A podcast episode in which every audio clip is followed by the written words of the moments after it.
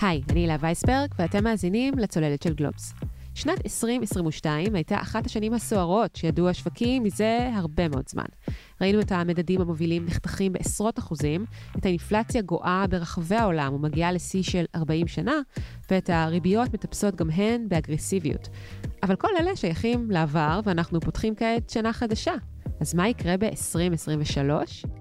בשבוע שעבר התארחו בגלובס שלושה מומחי השקעות שהשיבו על כל השאלות הבוערות. מה צפוי לקרות לריבית ולשווקים, במה כדאי להשקיע עכשיו, ואילו סקטורים דווקא מרוויחים כשהמסכים בבורסה אדומים.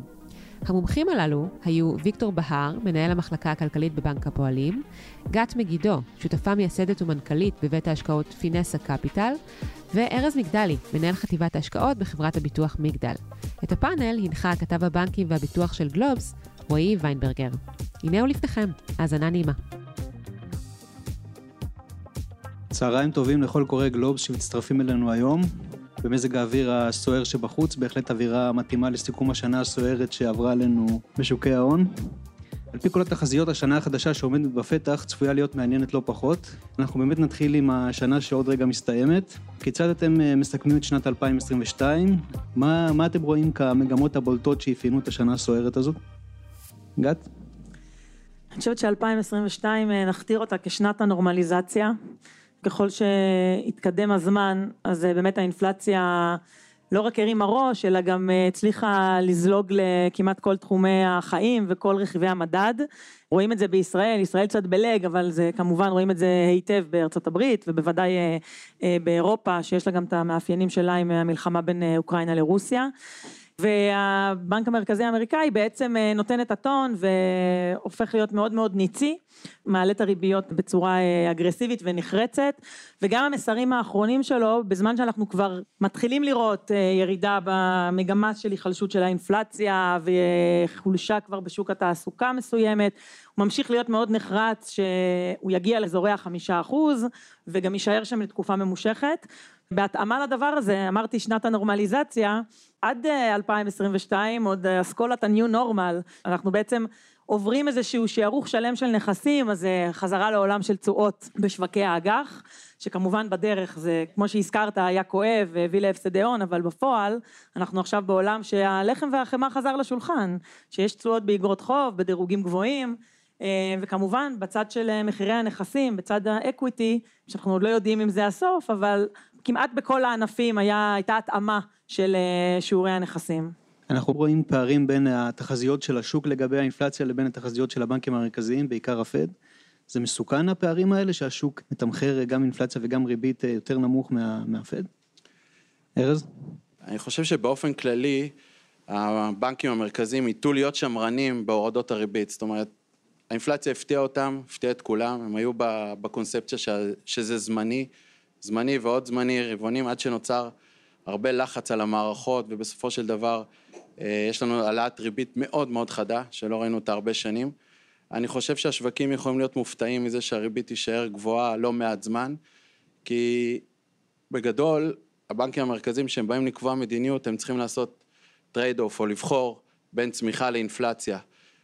אנחנו בשנים האחרונות, ב-15 שנה עד השנה, ידענו שהם תמיד יבחרו בצמיחה, לא היו חששות אינפלציוניים, ויכלו בעצם לנהל מדיניות כמו שהם רוצים, ולהעדיף את הצמיחה. כרגע הם צריכים להתמודד גם עם האינפלציה, ואנחנו חושבים שמחכה להם בחירה לא פשוטה בין הדברים, והם יצטרכו לשמור על האמינות שלהם, כדי שציפיות האינפלציה לא יברחו. ויקטור בר, מנהל המחלקה הכלכלית בבנק הפועלים. אני חושב שמסתכלים על השבועיים האחרונים, אולי אפילו שבועיים שלושה האחרונים, הבנקים המרכזיים, גם הפד וגם ה-ECB, הצליחו לאותת לשוק וזה יתבטא בעליית התשואות, שהמדיניות המוניטרית לא הולכת להיות מה שהם התרגלו, הריביות לא הולכות כל כך מהר לרדת, וזה לא מספיק שהאינפלציה יורדת, הם צריכים להיות משוכנעים שהאינפלציה יורדת לשני אחוזים, כי בסוף זה היעד של הבנק המרכזי. השווקים אולי לא כל כך אהבו את זה, כי הם העדיפו להסתכל על מגמת האינפלציה, אוקיי, האינפלציה יורדת, זה טוב לשווקים, אולי הבנקים המרכזיים יתקפלו, יתחילו להוריד את הריבית, אבל המסר חד משמעי, זה לא מספיק שהאינפלציה יורדת, היא צריכה לרדת לשני אחוזים. אז השווקים יתאכזבו, אבל זה מה שיש וזה מה שילווה אותנו בשנה הבאה. ראינו את הנגיד פה מדבר שאנחנו לא נחזור ליעד של 2%, אנחנו נצטרך לראות אינפלציה יותר גבוהה. איך אתם רואים את זה? אני חושב שאם מסתכלים על המגמות של הבנקים המרכזיים בשנים האחרונות, יעדי האינפלציה שלהם עברו להיות די נקודתיים, הם מכוונים ליעד של 2% בדיוק. גם בישראל, למרות שיעד האינפלציה הוא בין אחוז לשלושה אחוזים, הייתה נקודת זמן שגם בנק ישראל התבטא שהוא מכוון לשני אחוזים. במקרה של הפד וה-ECB זה די ברור, אין להם יעד שהוא אינטרוול, הם מכוונים לאותם שני אחוזים. אז אם השווקים במהלך הדרך שוב יתפתו לחשוב שהבנקים המרכזיים הולכים לוותר ולחיות עם אינפלציה של שלושה ארבעה אחוזים, זה לא יקרה. אני אגיד שהאינפלציה, היעד של השני אחוז אין בו איזושהי קדושה, זה לא ירד עם לוחות הברית, אבל אני חושב שמה שיהיה להם חשוב זה שהפירמות ומשקי הבית יוכלו לתכנן. זאת אומרת שהאינפלציה לא תהיה עד כדי כך תנודתית, כי אם אנשים חווים קפיצה מאינפלציה של אחוז לחמש, לעשר, אז הם אומרים גם שנה הבאה זה יכול להיות עשר, אז אני חושב שפחות חשוב שזה יגיע לגמרי לשתיים, אלא שזה יהיה בשליטה ויהיה פחות תנודתי. ואני חושב שהם יוכלו לחיות עם אינפלציה יותר גבוהה ממה שהתרגלנו בשנים האחרונות, אבל הם יחכו לראות שלחצי השכר יורדים, שהאינפלציה יורדת לקצבים, שהאמינות שלהם נשמרת. וזה לדעתנו לא יקרה ממש בחודשים הקרובים, אלא ייקח זמן שבאמת תהיה פגיעה בצמיחה, אה, וזה לאט לאט יקרר את האינפלציה, זה ייקח קצת את הזמן שלו. אני חושבת שגם אה, זה קורה לאורך כל המשברים, הפד באופן כללי וגם בנקים מרכזיים באופן כללי, מנסים לייצר את הציפיות שטובות להם. כאן רואים איזשהו מאבק אימים כזה, בין, או אימתנים זו המילה יותר מדויקת, בין אה, המשקיעים שרגילים שכל דבר קורה נורא מהר וכבר מדברים על הפיבוט כאילו זה תהיה איזה מטבע שמתהפכת כמו שכל התיקונים שהתרגלנו שהיו בשנים האחרונות והפד במאמץ מאוד ניצי לשכנע את המשקיעים שזה לא הולך להיות ככה כי כאילו איזה, איזשהו אירוע בלהות אם השוק עכשיו מתקן עשרה אחוז למעלה והורס לו את כל מה שהוא הצליח להשיג. כי גם צריך להגיד בארצות הברית תחושת העושר נפגמת כמעט בקשר ישיר כשהבורסות יורדות, זה לא תמיד נכון לגבי ישראל, אבל שם הקשר הוא מאוד מאוד אה, חזק, ובאמת רואים שם את הצרכן כבר אה, מרים, אה, מרים אמברקס על הצריכה, וכמו שאמרתי נתונים שמראים את אותה חולשה, אבל אני חושבת שזה חלק מהעניין, ואם מסתכלים על עקום התשואות, אז רואים עקום הפוך, עקום הפוך בעצם זה אומר שמשקיעי האג"ח מצפים לאיזשהו סוג של מיתון בעוצמה כזו או אחרת קדימה. ומפה גם מגיעה הנגזרת השנייה של לצפות שמתישהו במהלך 2023 בוודאי לעצור אין ספק אבל גם להתחיל אה, להוריד. אז הובלת אותי בהחלט לשאלה הבאה, בארצות הברית אנחנו רואים כבר שינוי במגמה באינפלציה, חודשיים רצופים אנחנו רואים ירידה, בישראל אנחנו עוד לא שם, איך אתם רואים את הפערים האלה ולמה זה קורה, ואם אתם יכולים להעריך מתי גם פה נראה את השינוי הזה. אז קודם כל, בין ישראל לארצות הברית יש איזשהו אה, עיכוב.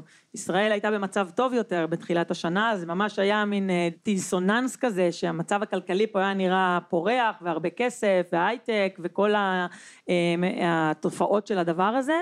כשבארצות הברית כבר הרגישו מאוד את האינפלציה. אז מה שאנחנו רואים עכשיו בישראל זה פשוט שעליות המחירים ממשיכות בזמן ששם הנתונים כבר מתחילים להתקרר אבל זה רק בגלל אותו פער זאת אומרת זה לא שהשתנתה המציאות וצריך להניח שאנחנו בעוד uh, כמה חודשים נמצה את זה ואז גם אצלנו יתחילו לראות את הנגזרות השניות ואני חושבת שישראל הרבה יותר מושפעת מהמצב המקרו הגלובלי וחברות כאן מושפעות מזה ולכן צריך להסתכל על, ארה"ב ובכלל על העולם המערבי.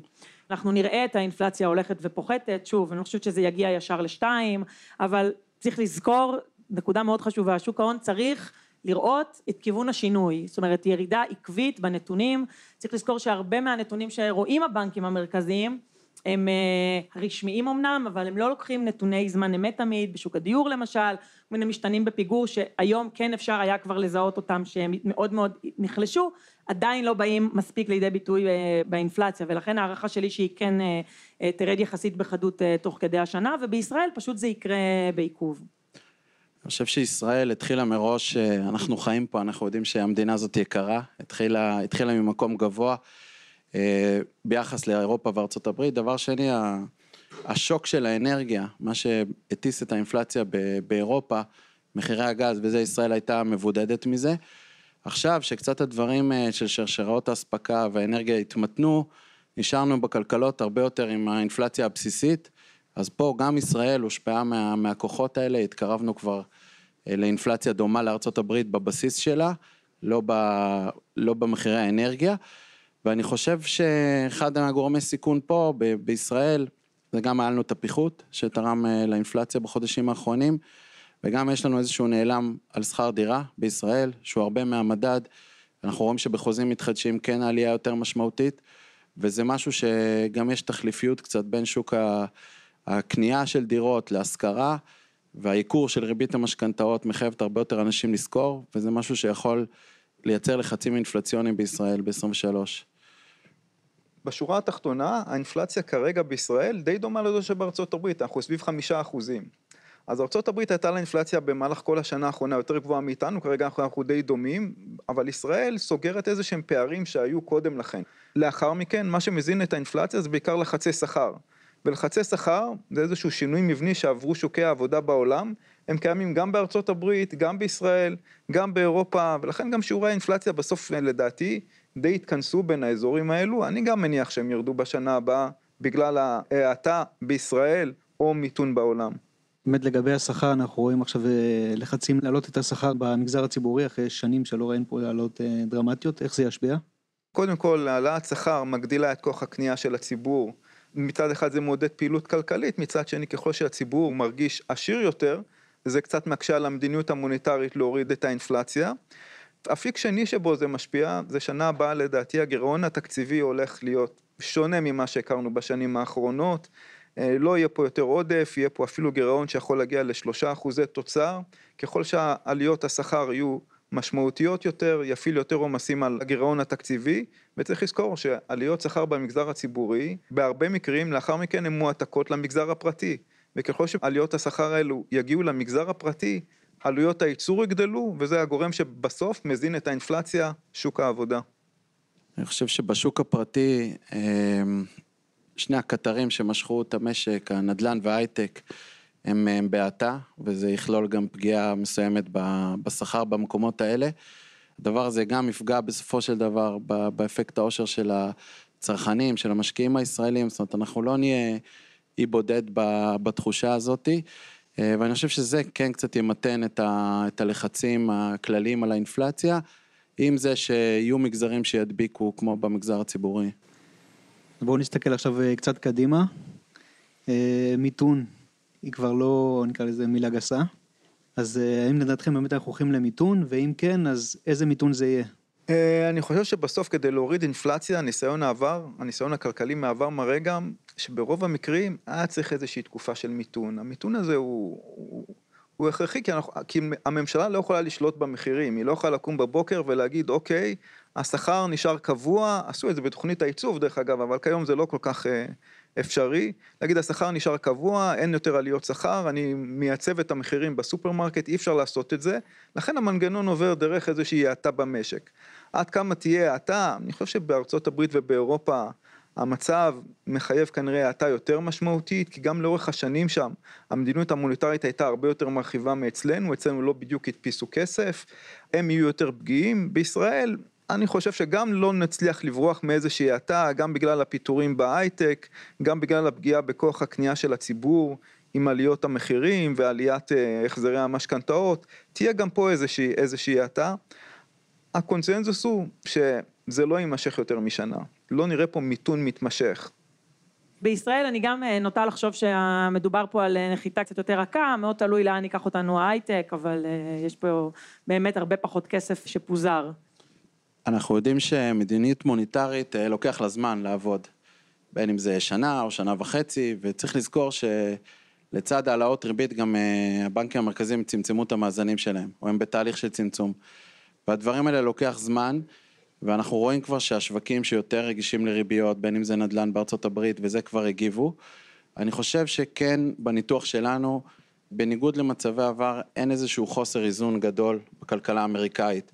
מה שהיה לנו עם החובות של הצרכנים ב-2008, כל הדבר הזה שרק מיתון עמוק אה, פותר אותו, תהליך של הורדת מינוף, אלא אנחנו יותר רואים אה, האטה והתאמה לעולם שהוא עם ריבית הרבה יותר גבוהה, מה שיותר מעניין מבחינת הכן מיתון, לא מיתון או באיזה עומק, רווחי החברות אחרי הרבה מאוד שנים פגיעים, אה, מכיוון שהשולי רווח נפגעים בגלל עליית האינפלציה, כוח התמחור עובר קצת מההון לעבודה, לשכר של העובדים, הדבר הזה יכול ללחוץ את תחזיות הרווח, אה, להמשיך ללחוץ אותם למטה, וזה משהו שבניגוד להאטות קודמות, כן יכול להשפיע על השווקים. בעבר ראינו את הרווחיות, בעיקר של החברות האמריקאיות, מחזיקה.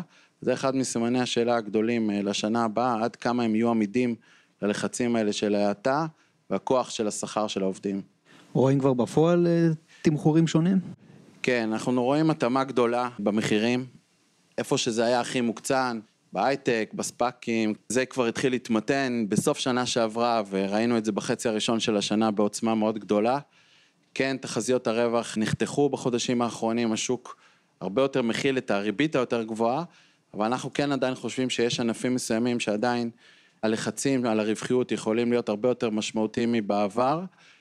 כשמסתכלים על תיקי נכסים של לקוחות, ובעיקר לקוחות שמסתכלים לטווח, אה, לא לטווח קצר, הייתי אומר שרכיב ההגנה מפני הפתעות אינפלציוניות הוא מאוד חשוב כאן. אתה כבר לא משלם פרמיות של אינפלציה צפויה בדרך של 4-5 אחוזים, הציפיות לאינפלציה הן מתונות, לכן בכל תיק השקעות חשוב מאוד לחשוב היום גם על, על הגנה מפני אינפלציה לא צפויה, כי הסיכון הזה גדל משמעותית. אני חושבת שגם זה שעכשיו מגיע 31 לדצמבר ואחריו יבוא הראשון לינואר, זה חוץ מאירוע בלוח השנה, צריך לקחת אותו בערבון מוגבל. והכניסה ל-2023 תהיה דומה לאי ודאות ולמעקב הצמוד הזה אחרי מה מדדי האינפלציה מראים ואיך מגיב הבנק המרכזי ואיך מגיב השוק וככל שנתקרב יש דבר אחד שהוא ודאי ככל שעובר הזמן גם אם זה פיבוט איטי אנחנו כן מתקרבים לתמחור מלא של האירוע וממנו ל, ל, ליציאה ואני חושבת ש-2023 הסיפור יהיה דומה בהתחלה וככל שיעבור הזמן ייווצרו עוד הזדמנויות, זה גם אומר שתצטרך להיות איזושהי רוטציה בין הענפים היותר דפנסיביים שיותר מתאימים לתקופה הזו, לנצל את ההזדמנויות אה, באופן הדרגתי שתיווצרנה ולהמשיך את הסייקל. אנחנו כבר בשלב של המימוש הזדמנויות או שאנחנו צריכים עוד אה, להיות זהירים? אני חושב שמילת המפתח בדבר הזה זה ההדרגתיות. זאת אומרת, לאף אחד פה אין את הכדור בדולח לדעת מתי, והשנה הזאת ראינו עוד דוגמה לכמה שווקים יכולים להפתיע, אבל כן, כשמסתכלים במודלים שיש לנו היום, התשואה הפנימית של התיקים, במיוחד ברכיב אה, האג"חי, זה דבר שלא היה אותו 10 ו-15 שנה בחלק מהמקומות. אה, התאמה אדירה קרתה בכמה חודשים, ולכן כבר יש הרבה יותר באפרים, הרבה יותר שולי ביטחון בלהיכנס בחזרה לחלק מהמקומות שנפגעו.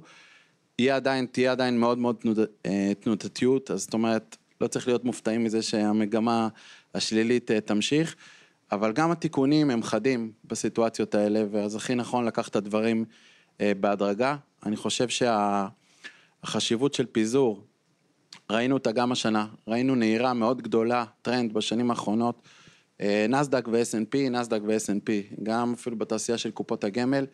אני חושב שה-S&P הוא מדד אה, מצוין, מייצג את הכלכלה האמריקאית, אבל אנחנו רואים פתאום שווקים שמושפעים מגורמים אחרים, בכלל מציגים תשואה חיובית השנה, כמו ברזיל, חלקים מאירופה, אה, מתפקדים יותר טוב ממה שהיה אפשר לצפות. אז אני חושב שבמקומות האלה כבר אחרי הרבה מאוד שנים, שהם אה, לא היו בפוקוס של המשקיעים, הרבה מאוד מהדברים חוזרים לשם. שווקים מתעוררים שהיה להם עשור נפלא, מ-2000 עד 2010, אה, לא, לא היו טובים בעשר שנים האחרונות, היו שם תהליכי התאמה מאוד גדולים.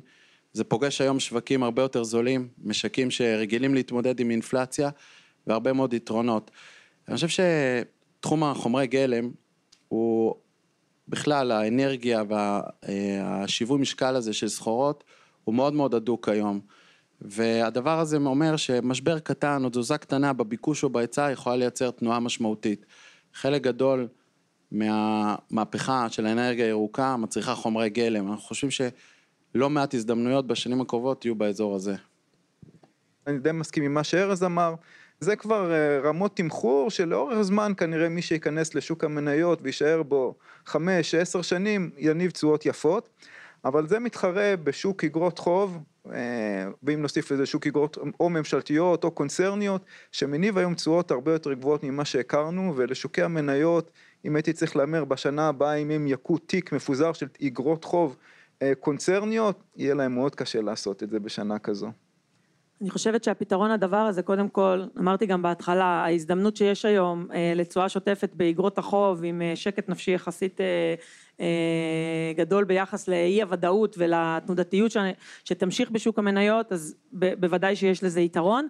ולגבי שוק המניות, תראו, אף אחד מאיתנו לא יודע לשים את האצבע, ואני חושבת שהפתרון, גם בשיחות שלי יש עם לקוחות, זה פשוט לעשות את זה בהדרגה, לא לנסות ולא להתיימר, אלא לעשות בהדרגה להיכנס, להיכנס לשוק, וגם אז בין הענפים המועדפים יותר לפחות, זה לא שאתה לא נמצא במקום מסוים, אלא זה פשוט עניין של מינונים, ופיזור בהחלט חשוב ביותר. סקטורים בשוקי המניות, שבכל זאת אתם רואים שיכולים בשנה הקרובה לעשות תשואה, בין אם זה דפנסיבי או מי שמחפש קצת יותר הרפתקני? אז שוב, אני חושבת שאפשר לתת על 2023 כמקשה אחת, ואני חושבת שתקשורת זה סקטור שגם עשה ביצועים טובים ב-2022 וגם ימשיך אותם ב-2023, די נהנה מנותק מהמצב הכלכלי, פחות מושפע ממיתון ויש בו תהליכים מאוד חיוביים שקורים, אם זה הסיבים וה-G5, שבסוף הצרכנים ימשיכו איתם, ודווקא אחרי שנים פחות טובות של הסקטור, אני חושבת שזאת מגמה שהיא תימשך. שותפויות הגז שקשורות בלוויתן, אני אומרת את זה עם כוכבית, זה ממש לא האפסיידים שראינו בתחילת 2022, אבל בסוף למשקיע יותר של טווח ארוך כן יש פוטנציאל בלוויתן להסכמים חדשים, אפרופו גם השינוי הסטטוס קוו המוכר והביקושים של אירופה לגז. קמעונאות, שאומנם סקטור סובל עם תחרות ועלויות וירידה של מרווח תפעולי, אבל בסוף צריך להסתכל על תמחורים, אז גם שם אפשר למצוא הזדמנויות, ואני חושבת שככל שהזמן יעבור, זה כן יהיה ללכת, זה גם עכשיו, אבל זה ילך ויגדל, למצוא את ההזדמנויות בנדל"ן, כשהדברים יהיו מתומחרים, וגם בתוך, אני מתחברת למה שאמרתי בהתחלה על הסלקטיביות, זה קשה מאוד לתת תזה רק ענפית בתקופה הזו, אני חושבת שזה באמת לבחור את המניות, את החברות בצורה ספציפית, להתרחק מחברות ממונפות, שלא יצליחו להחזיק את המודל העסקי שלהם כשעלויות המימון עולות, או ללכת לחברות שההכנסות שלהן צמודות לאינפלציה ואז הן מצליחות לפצות על עלויות המימון, תזרימים חזקים, מאזינים חזקים והנהלות איכותיות שיודעות להוביל את החברות שלהן בתקופות פחות נוחות. בעולם של ריבית גבוהה, שהמשקיעים לא היו רגילים אליה שנים, עובד פה איזה אפקט פסיכולוגי, קשה למשקיעים להיכנס למניות צמיחה, על סמך איזושהי הבטחה שהחברה תצמח לאורך שנים, ולמרות שבאופן שוטף הרווחיות היא נמוכה. לכן הייתי אומר, לפחות בחצי השנה הראשונה של 2023, כל עוד לא רואים את הפחתות הריבית באופק, הייתי אומר זה עדיין עולם של השקעות דפנסיביות, של מניות, מניות ערך ופחות מניות צמיחה, לדוגמה בריאות, גם תעשייה יכולה להיות אלטרנטיבה, אלטרנטיבה טובה. מניות צמיחה, בעיקר מניות טכנולוגיה, זה אולי לנקודת הזמן שבה המשקיעים כבר יכולו לראות את הריבית, הפחתות הריבית מתקרבות, שהן ממש באופק, באופק הקרוב, והייתי אומר זה לא בחצי השנה הקרובה.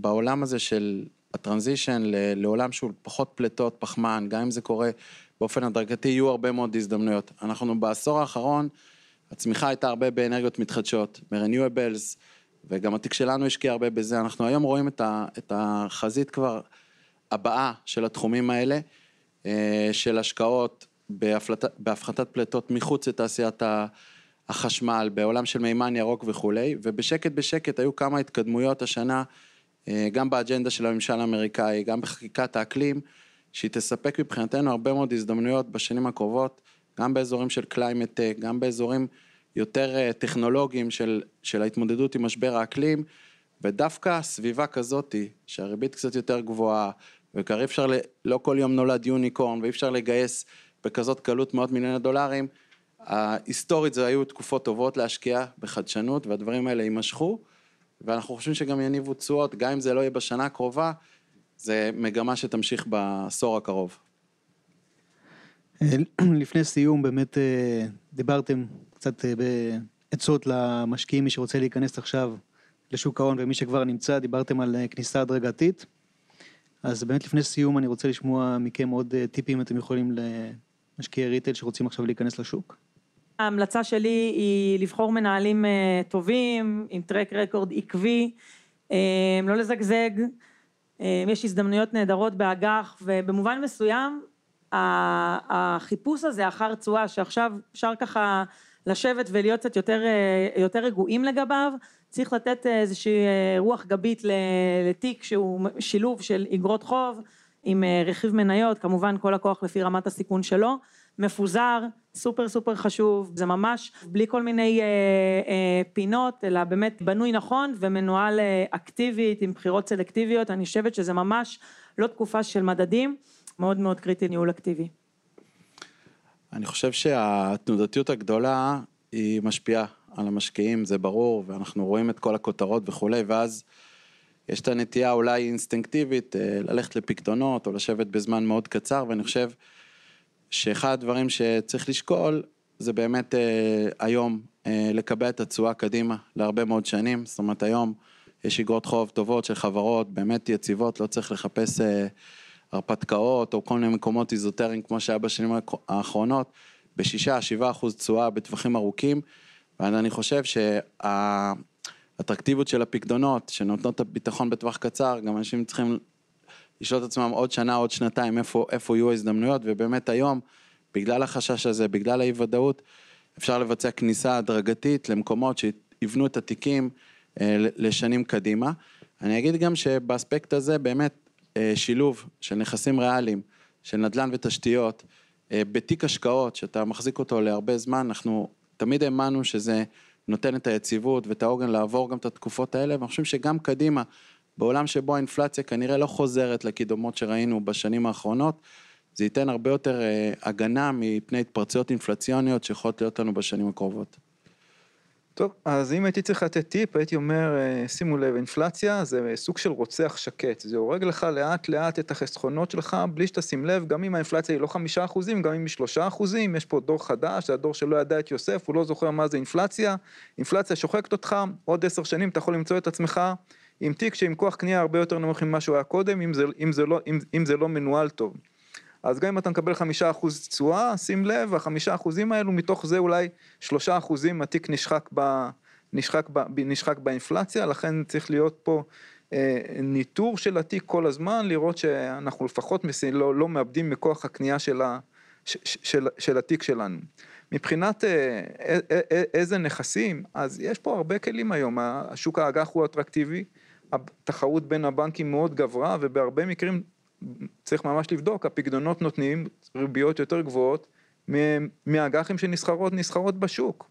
אז גם הריביות הם, בפקדונות הם אטרקטיביים היום, וככל שהירידות בשוקי המניות יימשכו עוד מפרק זמן מסוים, גם כניסה הדרגתית לשוק המניות לאורך זמן מניבה, מניבה לנו איזושהי תשואה עודפת עם הגנה, עם הגנה אינפלציונית.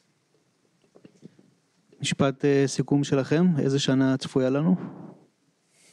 מעניינת. תנודתית. מאתגרת. ויקטור בר, בנק הפועלים, ארז מגדלי מגדל וגת מגידו, פינסה קפיטל, תודה רבה שהצטרפתם אלינו היום. ותודה רבה לכל צופה וקורא גלובס. שנה אזרחית טובה. עד כאן עוד פרק של הצוללת. אתם יכולים למצוא אותנו באתר גלובס, בספוטיפיי או בכל אפליקציות פודקאסטים. נשמח אם תעשו לנו subscribe, ואם אהבתם, שילחו את הפרק לחברה או חבר שאתם אוהבים. עורך הסאונד הוא ניר לייסט, בצוות הצוללת חבר גם אורי פסובסקי. שתהיה לכולנו שנה טובה. אני הילה וייסברג, ביי ביי.